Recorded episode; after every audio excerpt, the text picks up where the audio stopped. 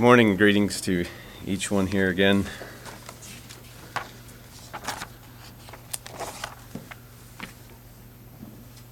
The Lord is risen. Thank you. I didn't know if you all knew what to respond there or not, but that is why we are here. Not necessarily today, Sunday, but that is why we were switching things around this morning. I too enjoyed the singing, even devotional Mike sharing. And I too, there was a song, and Phil actually picked it. I was debating about saying it, and I thought, well, I'll just wait and see. And he come up and said the exact number. And then one of the phrases in it about um,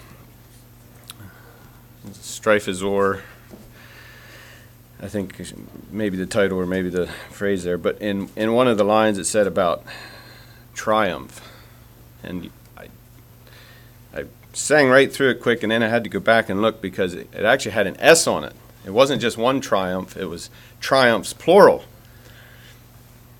And certainly we think today of he triumphed over the grave as one, but you start looking at all the things he did. There's, there's many things that he triumphed over. And it's just a recognition again of who God is, what he does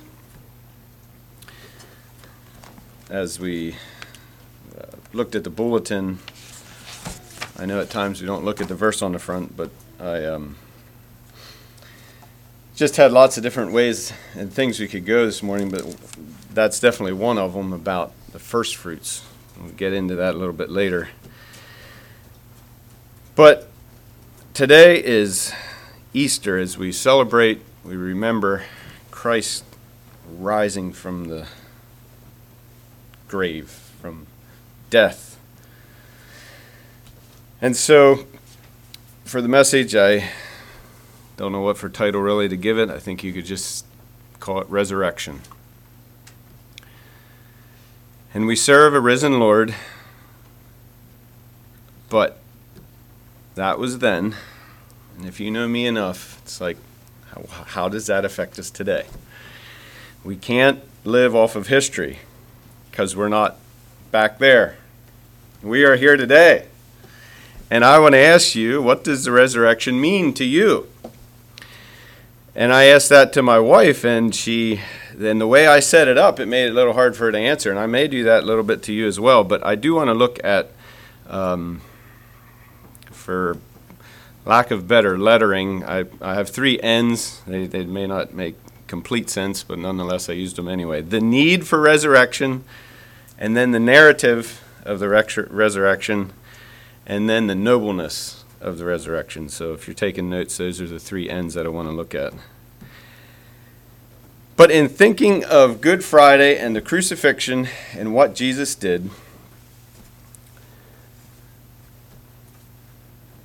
why would you say we need the resurrection?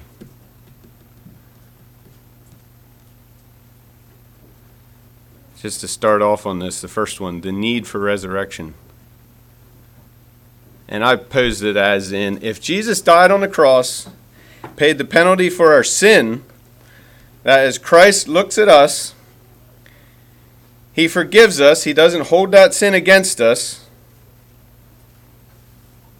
We're okay in his favor now. We repent, we accept his provision of the way to be holy before Him, what would you say we need the resurrection for? It, it kind of caught me off guard because it's like, well, yeah, duh, of course we need the resurrection. But what what basis? What what would you? Where would you go? And what would you point out to say? Why do we need the resurrection? Obviously, we do, but some things came uh, through in studying of for me, I would say I know why we need the resurrection now more than what I used to. And we'll get into that maybe a little bit later in the in the third and the last section. However, the need for resurrection. And if any of you think I come across and I remember doing this in as superintendent one time I said if it sounds like I really know what I'm doing up here, it's like I don't I, I take the cut and paste thing from commentaries and resources and I put them in my notes. and so you got to realize I'm, I'm, I get stuck. My mind gets to the end and I can't comprehend more. And that happened a few times in some of these bunny trails I got on. And like, we, we are just so small in front of God as He fulfills his plan and goes down through and do stuff, and we are just just barely grasping for some of these things that he's doing, or or I mean, especially the resurrection part. I mean, you start getting complicated. There's two resurrections. I mean, it talks about two deaths, and there's a lot of things. And anyway, I don't want to confuse you this morning. That's one goal I don't want to. But as we look for the need for resurrection, I'm going to go back to Genesis. Just quick. And if any of you would have remembered back, um, whichever year they had Strengthen Men, the men's, uh, um, there at Millmont, the men had some classes and some evenings there for a while in January, I guess. And they got me to uh, come give a devotional. I forget what it was, one of the evenings, and we talked about death. Okay, so if you think about resurrection, how are you going to have a resurrection if something didn't die? So let's just have a resurrection. Well, what was it? Yeah, we know Jesus died, but now in our lives, okay, we got Jesus, we know he did, but for you and I, do you need a resurrection? What are you going to resurrect from? What died? Genesis 2:17 said, "And the Lord God commanded the man, saying, Of every tree of the garden thou mayest freely eat, but of the tree of the knowledge of good and evil thou shalt not eat of it, for in the day that thou eatest thereof thou shalt surely die." And that dying is somewhat hard to understand. You can have physical death, you can have spiritual death. But what did God mean when He said, Thou shalt surely die? I think it did mean physical and spiritual as well. But I'm going to push your mind a little bit to think about death is the opposite of life. But death, as we look in Scripture, never uh, denotes or means, it never denotes non existence. And so when you think about death, especially in scripture, you start getting a little bit like, okay, what does death mean? But it death never means that something goes into non-existence. We know death as simply the opposite of life, or in physical death, the soul and the body separate. That's what we call physical death. And whether Adam and Eve died physically, spiritually, when. I'm not sure on all that, but there's there's room for both of that happening, especially spiritually in that his relationship with God had come to an end as compared to what it was before. There was a change in it. And as Romans 6:23 would say about the wages of sin is death, sin is disobedience to God, and so we take that we have disobedience to God results in a death, as we know of a spiritual death. But now remember, spiritual death is conscious existence in separation from God. You're still alive in one form or another, even though you're spiritually dead. I think that made sense. But my high school teacher, and the reason I say it makes sense because it takes a lot to think through. My high school teacher would would bring this to us as a class. He said we should have a philosophical discussion on this. He said we should have a group of you uh, on one table, one side of the table, and a group on the other. And he said probably we would just pose the question, and you would get a division. Some would say one, some would say the other. He said he'd like to hear what all this would be, and he attempted to do that, but we were too stupid. I'll just use that word we couldn't get what he was trying to say. We were ignorant of it. Here's the question he posed to us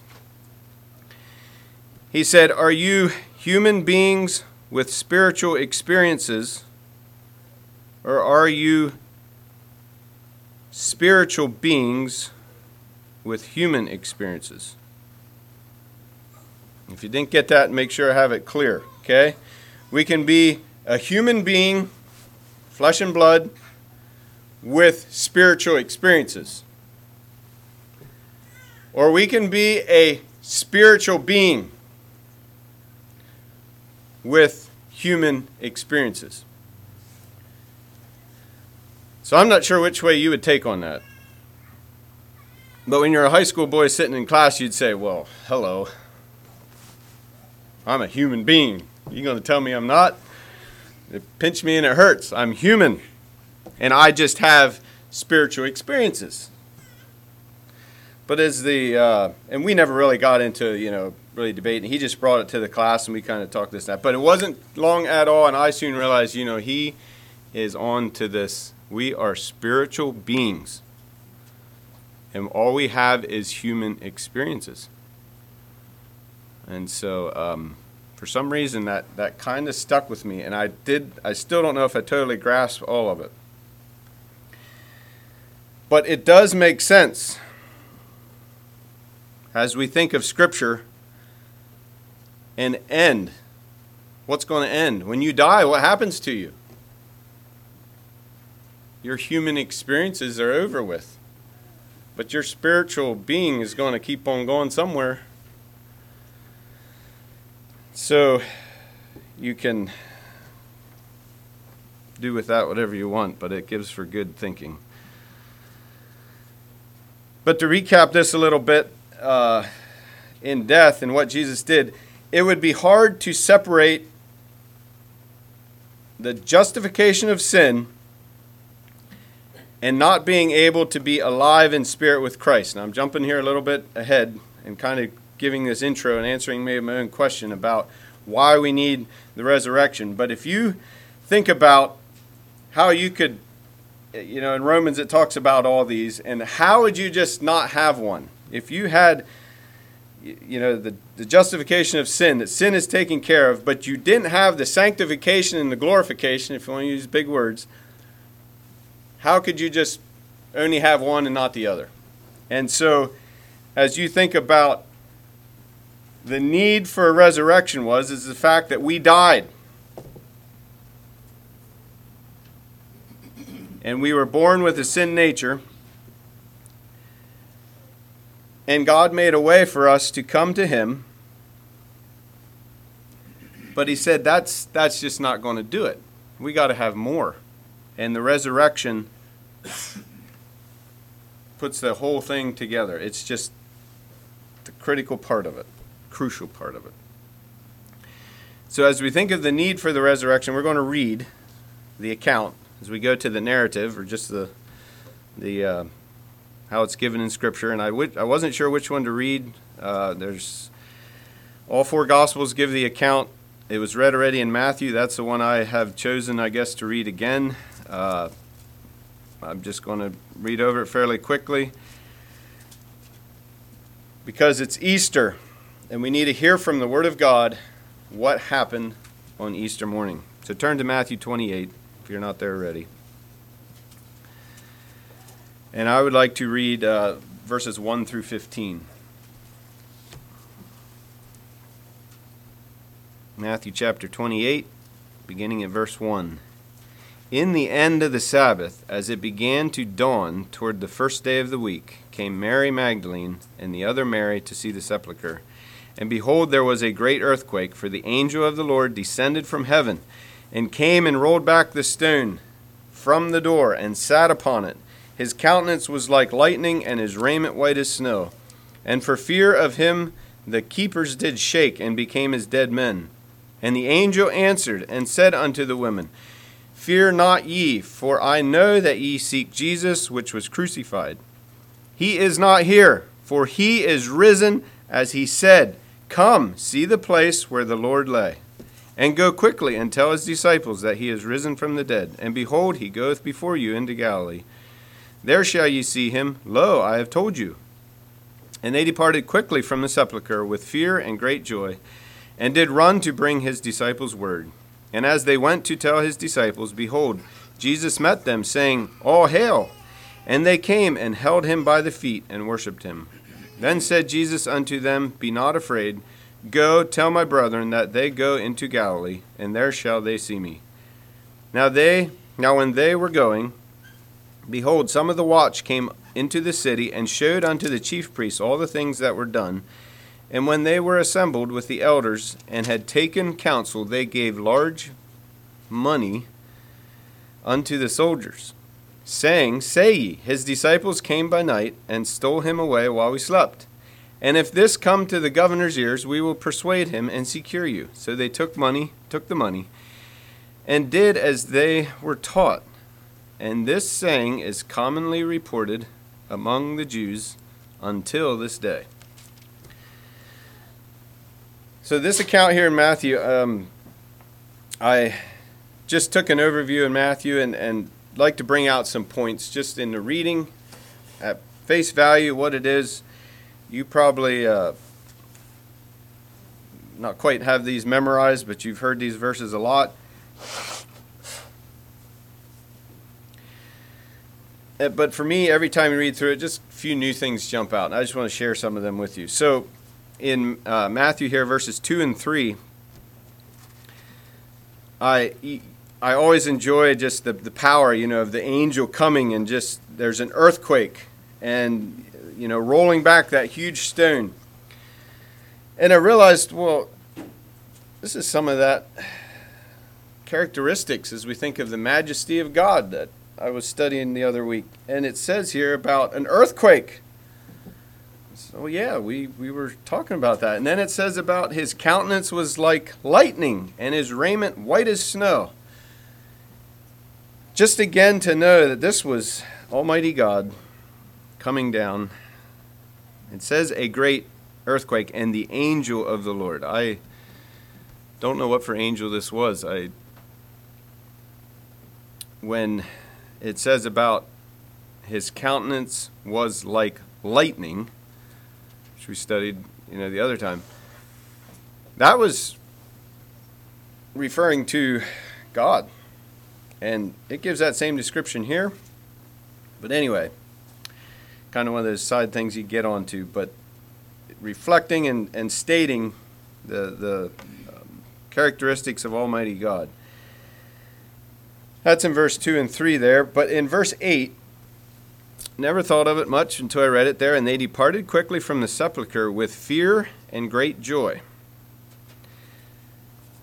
And you can read over that until you stop and think that how, or maybe you did or could do this, but how can you have fear and great joy at the same time? The pretty major happening when that takes place. And I can understand, at least to a little degree, of how the mind can try to, you know, hold those two things together. But when you're afraid, fear, how, how do you have great joy mixed in with that? But the the situation they were in, it probably could have happened. It says it did. That they were yeah, they wanted one, but yet the other one was there, and they were told that he would rise from the dead. They, they, they knew that. And yet, uh, almost too good to be true, and the possibilities of his body being stolen or taken. Anyway, they had fun of, I guess, fun. They had to deal with the, that conflict of emotion going on, that turmoil. Maybe we know that today and in other things, but there they had it with fear and joy trying to trying to go together. And then in verse nine it says, uh, the last part of the verse, and they came and held him by the feet and worshipped him. Now apparently here they recognized that this was Jesus. He said, "All hail." And I don't I don't remember thinking or knowing that when these women came that they came and fell at his feet and held his feet. I didn't study into it much, but that's a way of uh, giving honor or preference or I don't know, maybe some of you know better, but it just gives that indication that they came, held him by the feet, and they worshiped him. They knew who he was. And in all these accounts, it's a little hard to piece you know, Matthew writes it, and Mark does, and then Luke and John, and they all overlap or have their little details that they put into it. And so uh, you definitely want to compare all of them together to get your conclusions if you wonder a little bit what's taking place here. But they, um, they knew who Jesus was and they worshiped him. It must have been an awesome encounter to see a risen Lord as they, they knew. A couple other comments from the other ones from Luke. It says, Two men in shining garments. Here it says, One angel came down. Mark says, One young man sitting at the right side, clothed in a long white garment. John says, Two angels in white, one at head and the other at the feet. So they, they covered everything. God's presence was there, whether it was one or two or angels or a man, or it, it, it all was there. Now, one somewhat humorous, I guess, note here in John, um, at least had to make me laugh a little bit. I don't know if it'll make you laugh or not, but if you get a mental image of it, could make you smirk and, and uh, just just laugh at how God does things. So in John, it makes a note about the linen clothes lying there, and the napkin or the face cloth folded and laying by itself. So it's kind of like two separate areas there. Now, that, as we know, gives indication of Jesus saying, It's time to rise. He comes back to life. He sits up. He takes his clothes off. He lays them there. He takes his face off, puts it there, and he exits the tomb. Now, that's the way I would take it. I don't know how you would say, but we know the linen clothes were laying there.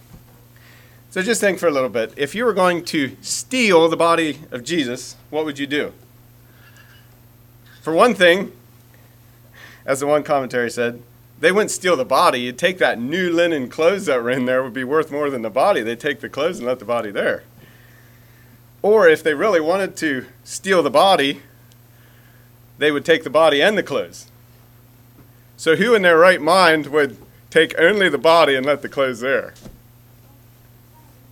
And yet, these people, as we read in Matthew, they paid them to believe this story that the body of Jesus was stolen. The disciples, I about read it there, I forget. The disciples took it.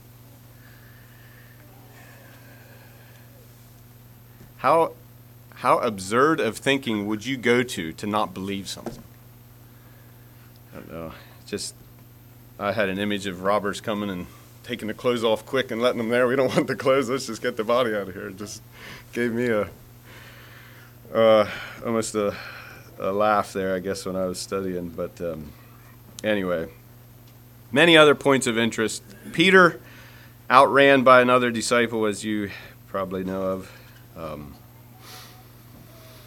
just in the moment of is this true or not? And one of them running just full tilt. He's going to get there, and he did. He outran Peter.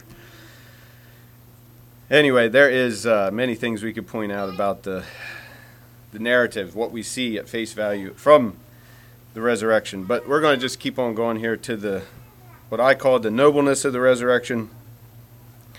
As I looked at that definition of nobleness, it what I'm after is the greatness or the outstanding qualities of the resurrection. You really get into what, if you want to say what the resurrection means for us today. And I have a number of verses. I don't know if you care to turn to them or not, but I have them in my notes. But John 10, and this is where there was many kind of directions and places you could go with resurrection. But in John 10, 17 and 18 reads, Therefore doth my Father love me, because I lay down my life, that I might take it again. No man taketh it from me, but I lay it down of myself. I have power to lay it down, and I have power to take it again. This commandment I received of my Father. You probably could set up an argument for that Jesus in himself had the power to raise from the dead. But we read in Scripture about how God raised him from the dead. And so there's a little conflict there that I kind of never knew for sure of on that until uh, started looking at this when it says about I have the power. Well, either in the uh, NIV or another um, translation of the Bible, uh, King James uses the word power, but in uh, instead of power, you, it is, I think, perfectly fine to use the word authority, which we know of as, as power at times through Scripture. But if you think about God the Father, God the Son being the same, yet God the Son becomes a man, 100% man, we say, and 100% God. He was given authority by God the Father to be able to lay his life down whenever he wanted and to take it up again whenever he wanted. And it kind of makes sense to me when you put the Trinity working together there. Jesus was given power by God to lay down, to lay his life down and to take it up. It was God, the Father, overviewing, overseeing how this is done, and he gave the authority to it. John 11, 25. Moving to another one here. Jesus said unto her, I am the resurrection and the life. He that believeth in me, though he were dead, yet shall he live. Now, the last part of that phrase says, Though he were dead, yet shall he live. I'll let you decide what death that was, and I'll let you decide what life that was, but there's room for different ways there. Here it was when Lazarus had died, and uh, about getting mixed up, Mary and Martha recognizing that there will be a resurrection, at least some point. I think she believed in that, but Jesus says, I am the resurrection and the life. He that believeth on me, though he were dead, yet shall he live. You were spiritually dead, weren't you? Praise God. It says, Yet shall he live. We can live even though we were dead. And Jesus is the one that says, I am the resurrection and the life. God gives life when a child is born. But then what about when the person grows and then dies? If there was no resurrection, getting into the I guess this is the last part. We got to understand what this what this means. If there was no resurrection, what would happen? If it was impossible for a mortal man to die, go to the grave, and that was the end of it, my mind kind of started getting in that can't think it through type mood. It's just the way Jesus works, the way God wanted it to be. And the way I see it, you have the spiritual death that we were born with. It's a little bit of a repeat. Justified by the cross but does the cross indicate life?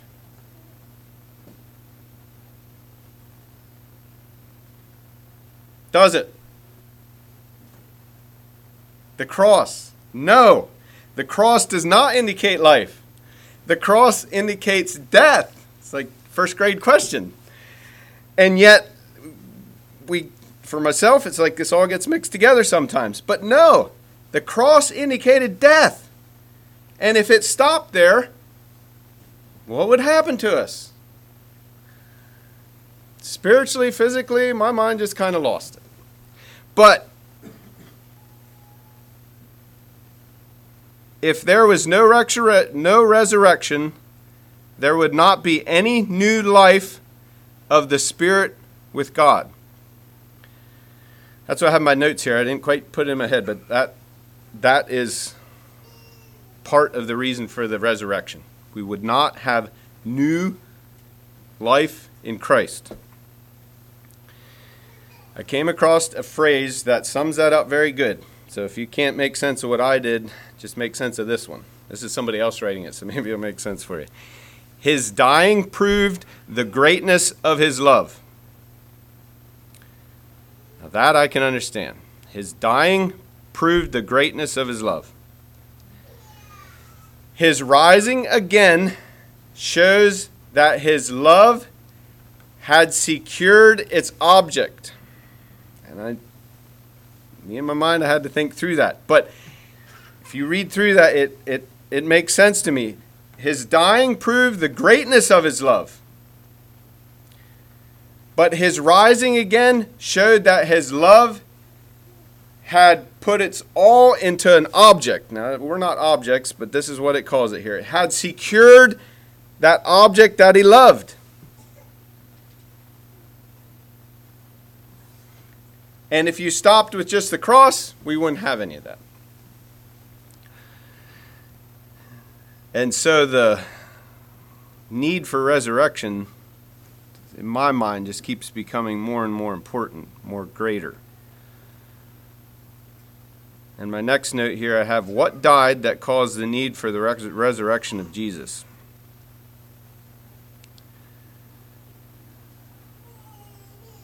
And I don't know how you would answer that, you know, thinking of, okay, why, why do you need the resurrection? But it's like, what died? What was our spiritual life, our spiritual relationship with God that was cut off, and now we can live? God wanted to have that relationship back that he enjoyed in the Garden of Eden. I really believe that. Ephesians 2 6, just a number of verses here now. And hath raised us up together and made us sit together in heavenly places in Christ Jesus Colossians 3:1 If ye then be risen with Christ seek those things that are above where Christ sitteth on the right hand of God. Philippians 3:10 That I may know him and the power of his resurrection and the fellowship of his sufferings made being made conformable unto his death if by any means I might attain unto the resurrection of the dead. So, this morning, do you understand the power available for your spiritual life to be resurrected from the dead? You can live a life of victory over sin. And sin is what caused that death in the first place. Ephesians 2 1 And you hath he quickened who were dead in trespasses and sins. And quicken means to make alive.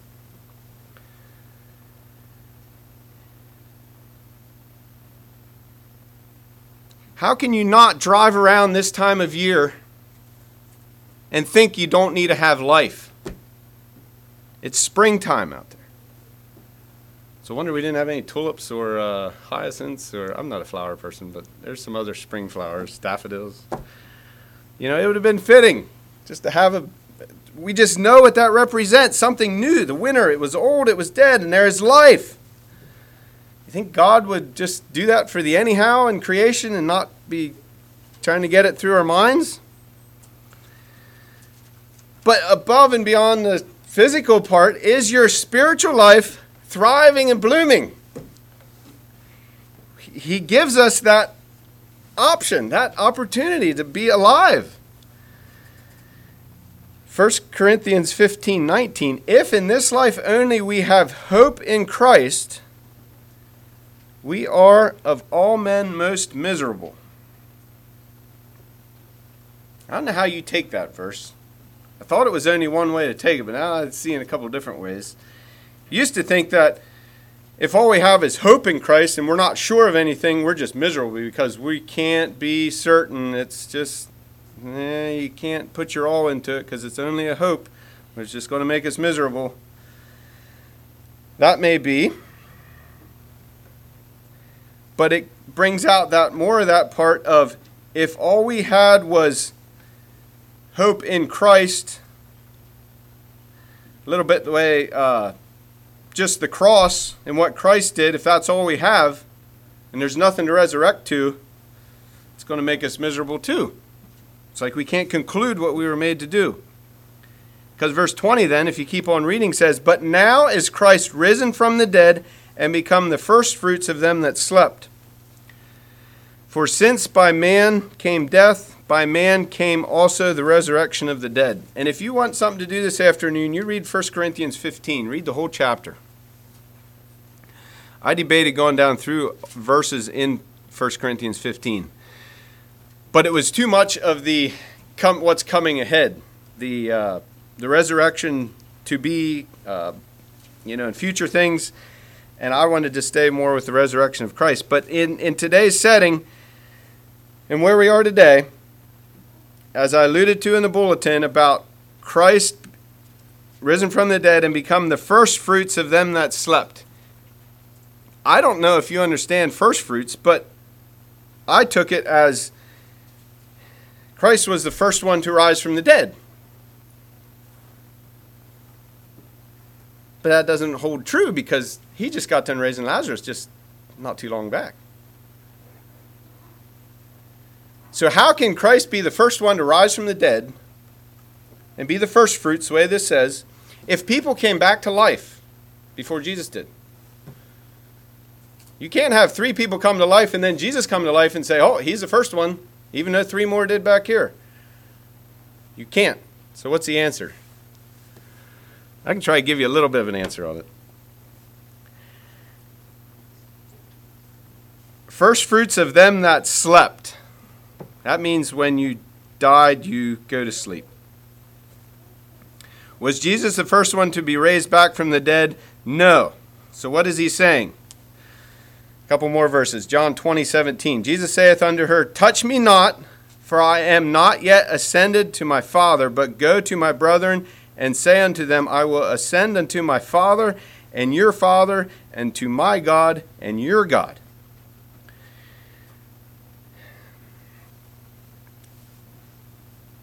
This is open for debate. I don't want to take it straight that this is the way Scripture's saying. But to touch me not at face value is like, don't touch me. Now, other uh, as I study a little bit, it could indicate don't uh, hang on to me too much or be like too engrossed in me that I came back from the dead. Like just don't touch me. But I'm going to take it as don't touch me, as in touch.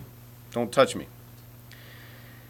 And I want to keep going because in John 9, uh, 20, verse 19, adds to it Then the same day at evening, being the first day of the week, when the doors were shut, where the disciples were assembled for fear of the Jews, came Jesus and stood in the midst and saith unto them, Peace be unto you.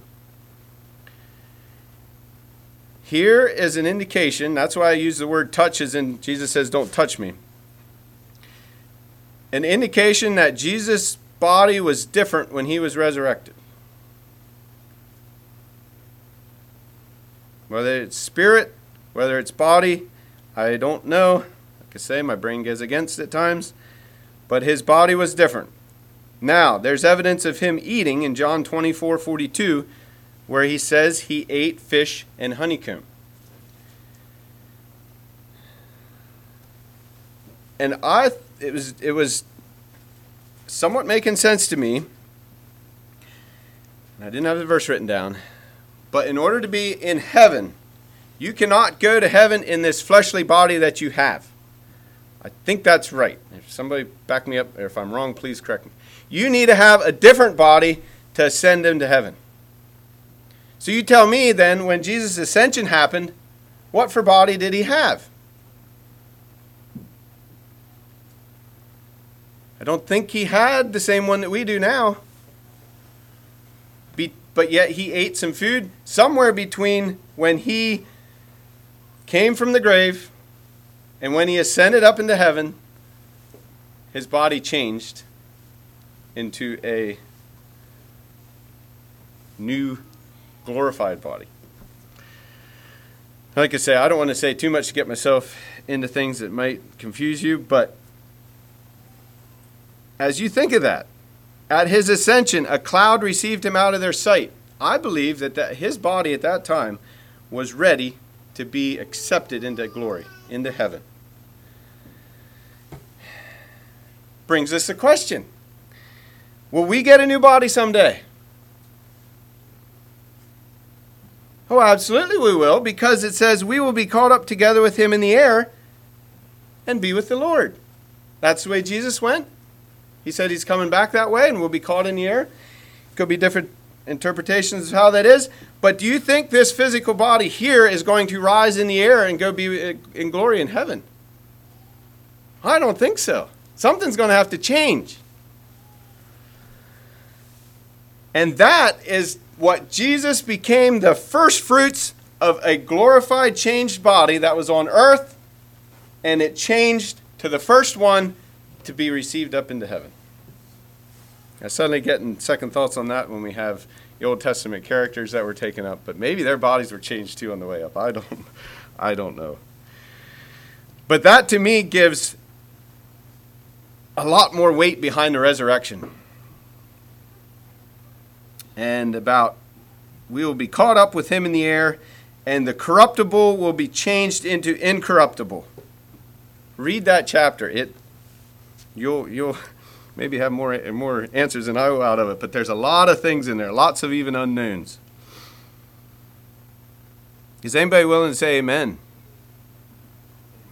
Amen. Okay. At least there's a few. I make sure I'm not too far off on this. But I don't have too much more in my notes. But as you put the picture of the resurrection together, there is more coming. And I was, my mind just kind of made new to, we dare not get off track in our day to day lives of what God is really doing and what He is going even to do. How we're more than just a physical being, we're spiritual beings. And what do I have down here in the cl- conclusion? John 5 28. Just something kind of adds to it. It says, Marvel not at this, for the hour is coming in the which all that are in graves shall hear his voice, and shall come forth, they that have done good unto the resurrection of life, and they that have done evil unto the resurrection of damnation.